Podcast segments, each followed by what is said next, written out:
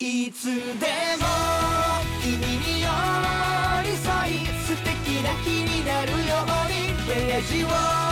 めくればほらあなたの好きがここにある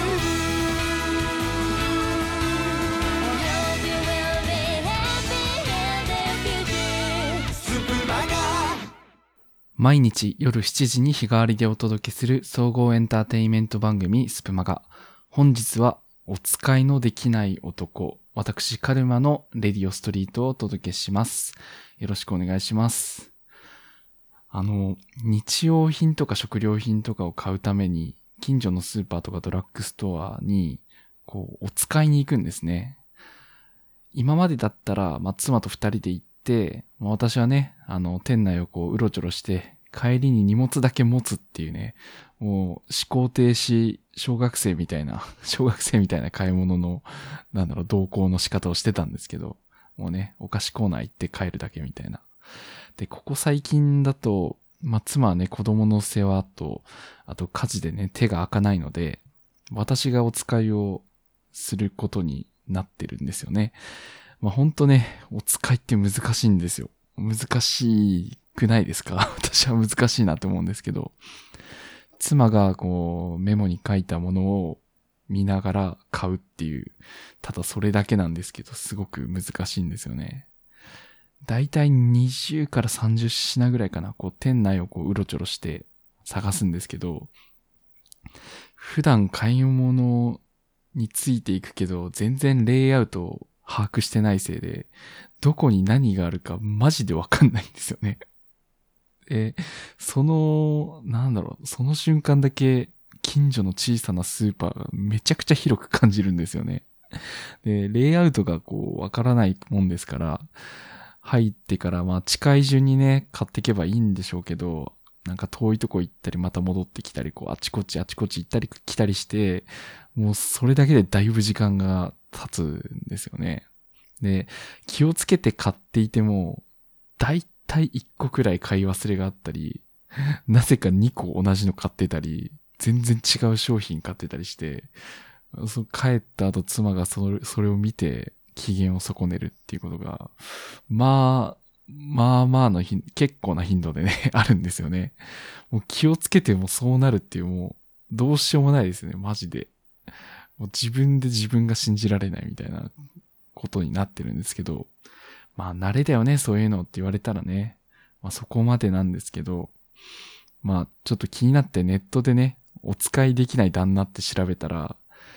結構私と同じような悩みを抱える夫婦の話がね、出てきたんですよね。世の中には意外と、まあ単純なね、お使い、小学生でもできるお使いすらできないで、夫婦仲が悪くなってる人が結構いるんですよ。そして、ね、コメントを見てる感じだと、まあ奥さんだいぶ切れてるなっていう感じなんですけど。で、もう、あうん、自分がポンコツすぎてちょっとどうしようもないなってことで、対策としてうちではね、ネットスーパーに頼ることにしたんですよ。で、妻はね、最初は、えなんか信用できないなとか、値段が高いとか、こういろいろ言って、こう、あまり乗り気じゃなかったんですけど、一回だけ、一回だけだからって言って、なんか怪しいね、詐欺みたいな頼み方して、いたらまあまあ最初、うん、一回だけまあ試すだけ試すかみたいな感じでね、やってみたんですよ。そしたらね、まあ意外と、これが、まあ、よしあしあったんですけど、良くて、トイレットペーパーとかティッシュとか、あの、結構かさ高いやつ？値段が意外と安くて手に入るってことが分かって、まあわざわざね、近所まで行かなくてもいいかなっていうのもあったんですよね。で、買うときに結構いいなって思ったところとして、まあ一覧になってる。当たり前ですけど、アマゾンみたいにさ、こう、欲しい商品が一覧になってるから見やすいし、まあセールの情報とかもすぐ分かったりして、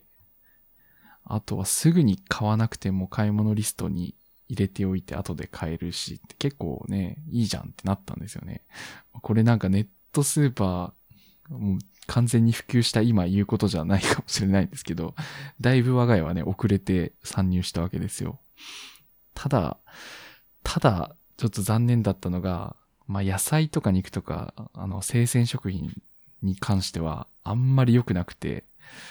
ちょっとね、小さめの野菜が、まあちょっと細かいことなんですけど、小さめの野菜だったり、で、びっくりしたのが、豚の細切れが、マジでズタズタの細切れになっているやつだったりして、ちょっとこれやばいなってことで、ネットスーパーでね、お使いからこう解放されるかなって期待してたんですけど、ちょっと最近の、まあ、うちの周りのネットスーパー的には完璧ではなかったですね。あとやっぱり近所のディスカウントストアまあ私福岡ですけど、まあ九州で覇権を握ってる、まあ九州にお住みの方ならわかる、あるディスカウントストア、めっちゃ安いんですよね、やっぱ。だ安いから、うん、その数十円、下手したら100円ぐらいの安さの違いがあるんで、さすがにこれは買いに行ってよって、やっぱ妻としては ならざるを得なくて、お使いはね、ちょっともう、ね、行くことになりました。それ、それでもね。これでね、お使いに関して、まあ、ネットスーパーで大体量が半分ぐらいになったんで、妻からのヘイトがね、まあ、だいぶ減ってよかったんですけど、まだまだね、いやちょっと買い物自体が慣れ、慣れないというか、覚えることも多いなと思っているところです。まあ、世の中の、ね、お使いできない男性に言いたいのは、本当悪いことは言わないから、普段あんまり買い物に行かないね、旦那さんは、マジで近くのスーパーのレイアウトぐらいはね、把握しておいた方がいいです。本当に。本当悪い、悪いようにはならないんで。そして、まあ、奥さんはね、旦那さんが間違ったものを買ってきても、どうかね、どうか優しく接してあげてください。ということだけ、まあ、伝えたいですね。はい。お使いできない男からのお願いでした。ということで、えー続いては、今日の一さじのコーナーです。かカルマ氏とうとう手に入りましたぞ豆し、来たこれ、わくてかでござる。デュフフさあ読みますぞ。スプマガ今日の一さじ。このコーナーはレディオストリート共通のコーナーとなっております。旬の話題を一さじだけあなたにお届けします。えー私、カルマからは、えー世界の科学的な研究について紹介していきます。まあ本日は結構温めてたやつなんですよね。1、2年ぐらい温めていた研究で、えーイグ・ノーベル賞を受賞した研究。赤ちゃんのおむつ替えを自動化する研究です。うん。赤ちゃんのおむつ替えを自動化する装置を開発したよっていう、それだけの話なんですけど、あの、イラン人のファラフ・バフシュさんっていう方が、まあ、アメリカに特許を出して、赤ちゃんのおむつの自動化を、おむつ替えを自動化する装置っていうのを、まあ、開発したということで、まあ、論文というより今回は特許の話ですね。いや、まあ発想がいいですよね。こう、今私もおむつ替えするんですけど、まあ確かに、まあ数時間おきにね、やらないといけない結構大変な作業で、意外とこう手間取るんですよね。で、これが自動化できたら、まあ結構楽になるかもしれないなっていうのはまあわからなくもない。まあ、この特許で私が言いたかったのは、まあ見た目ですよね。まあ、どう見てもね、あの、拷問器具なんですよ。それだけ言いたかったんですよ、私は。あの、洗濯機っていうか、まあ、食洗機ですね。食洗機くらいの大きさの箱の中に、こう、赤ちゃんを仰向けに寝かせるこうスペースがあって、で赤ちゃんのお腹と両足を固定するジグがあって、もう拷問器具ですよ、その時点で見た目が。でそれを固定したら赤ちゃんはこう股を開いた状態で、まあ、固定されるっていうねでそこから、まあ、詳しい動作機構はあんまりよく分かんなかったんですけどどうやらこうおむつを外してでお尻にスプリンクラーの水をプシュって噴射してで乾かして新しいおむつをむつをつけるっていう、まあ、そんなことができる装置みたいですいやうんめちゃくちゃ画期的ではありますよね。ねで、これ特許は出たものの、まあ、今でもね、2037年まであの特許は有効なんですけど、誰もまだね、実用化した人がいないらしいんで、残念ながら今これを聞いて買いたいなと思っても手に入らないんですよね。あとはまあ この研究の背景としては、特許の明細書に書かれているのはあのおむつ替えってただのおむつ替えまあただおむつ替えをするだけじゃなくて赤ちゃんって意外とこうやっぱ動くんですよねめちゃくちゃ好奇心が強いんでおむつ替えしてる間にいろんなものを掴んだりしちゃうと確かにうちの娘もあのめっちゃ掴んでますね。で結構それであのおむつ替え中断するレベルで暴れたりするんで、まあ、確かに大変だなと。大体その手足をこう縛るじゃないけどこうグッとあの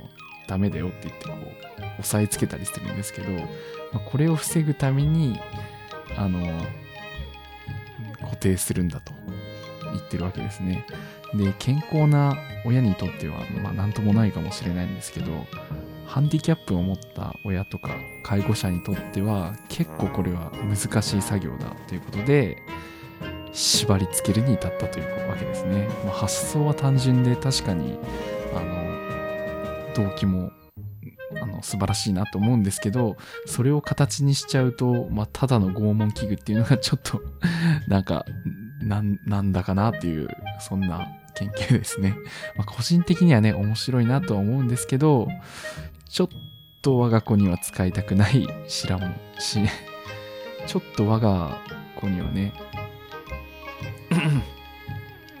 個人的にはね面白いなと思ったんですけどちょっと我が娘には使わせたくない代物だなと思いました。もっとね見た目の改良された、まあ、動作機構の改良された素晴らしい赤ちゃん洗浄機の開発を私は待ってます。ということで今日の人差しのコーナーでした。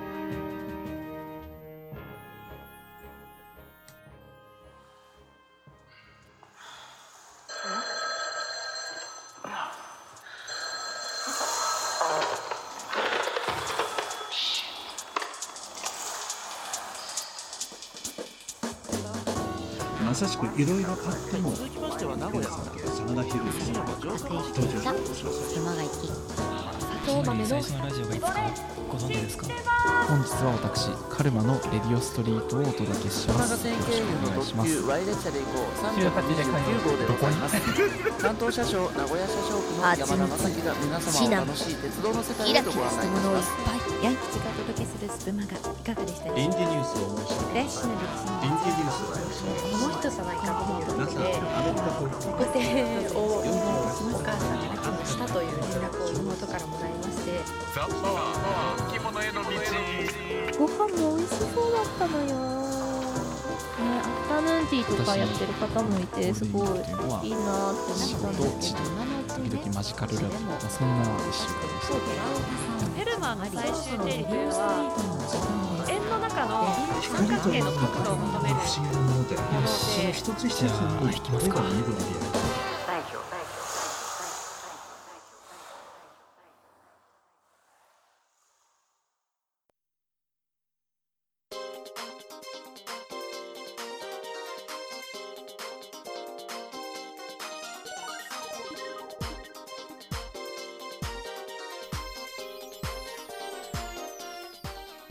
かがでしたでしょうか？本日のレディオストリート。あっという間でねもうエンディングのお時間となってしまいましたが、えーここまで聞いていただきありがとうございました。私カルマの回では、まあ、過去の失敗談としてのカルマと世間の研究紹介というのをやっています。ここからは、まあ、前回のスプマガの私の回のところにいただいたコメントに、えー一部お返事していきたいと思います。えー前回288回のスプマガでは、まあ、サラダに何もかけないで食べるぜっていう話と、まあ、痩せられない話と、えー、人差しの方では接着剤の研究の話をしてました。もうちょっと、もう完全に記憶からなくなってて、すごく遠い昔のように感じますが、えージミーさんからのコメントです。電子顕微鏡の進歩はすごいですね。ナノオーダーで剥がして撮るシーンなんて、えー撮影できるなんて驚きです。どうやってフォーカスを合わせるのでしょうね。ということで、そうですね、接着剤が剥がれる瞬間をナノレベルで観察したっていう研究の紹介で、ね、電子顕微鏡、今時の電子顕微鏡すごいんだなって改めて感じましたけど、もうそんなことできたら何でも撮れるって思っちゃいますよね。いや、ほんとね、興味持っていただいてありがとうございました。続いて、えー若ゴリラさんからのコメントです。サラダはそのまま。唐揚げはポン酢やマヨポンやそのままが好きです。電子顕微鏡の話、未来がありますね。近い未来、接着剤で固定した飛行機も飛んだりして、パパさんおめでとうございます。ということで、ありがとうございます。もうすべてのトピックにコメントしていただきましたね。若ゴリラさんもサラダはそのまま派なんですね。唐揚げはそのまま、あ、唐揚げもそのままってことはもう仲間ですね。私ももうそのまま食べるの大好きなんで。もう何から何までね、コメントいただきありがとうございます。そう、パパになったんでね、ちょっと、あの、お使いの一つもちゃんとできるようになりたいなと 思っている次第です。ということで、あの、お二人とも、またそれ以外の方もね、コメントいただきまして、ありがとうございました。その他、ハートやギフトもありがとうございました。そしてね、どうもこの回が、あこ今年のレディオストリート、今年の2021年のレディオストリートの最終回になるみたいです。それを超えたらね、スプマガンももうすぐ1周年ということで、いや、年の瀬ですけどね、どうですかね。あの、クリスマスは、とかも終わって、正月休みはね、待つだけといったところでしょうか。私は29まで仕事なので、そこからやっと実家に帰れるかなというところですけど、今年はあの、スプマガ紅白歌合戦があるみたいなので、ちょっと自分は参加しないんですけど、聞くだけ、あの、うん、聞くだけ聞きに行くような感じです。あとは NHK のね、NHK の紅白歌合戦を聞きながら、あの、久々に帰る実家でのんびりしようかなと思ってます。どうかね、これを聞きのあなたも、穏やかなね、年の瀬を過ごしください。また、ね、年明けのキャストでお会いしましょう。ということで、明日の火曜日はね、スプマが別冊袋閉じ、バラエティでハイズさんの登場です。お楽しみに。ということで、えーこの時間のお相手は、レディオストリートからカルマでした。バイバイ。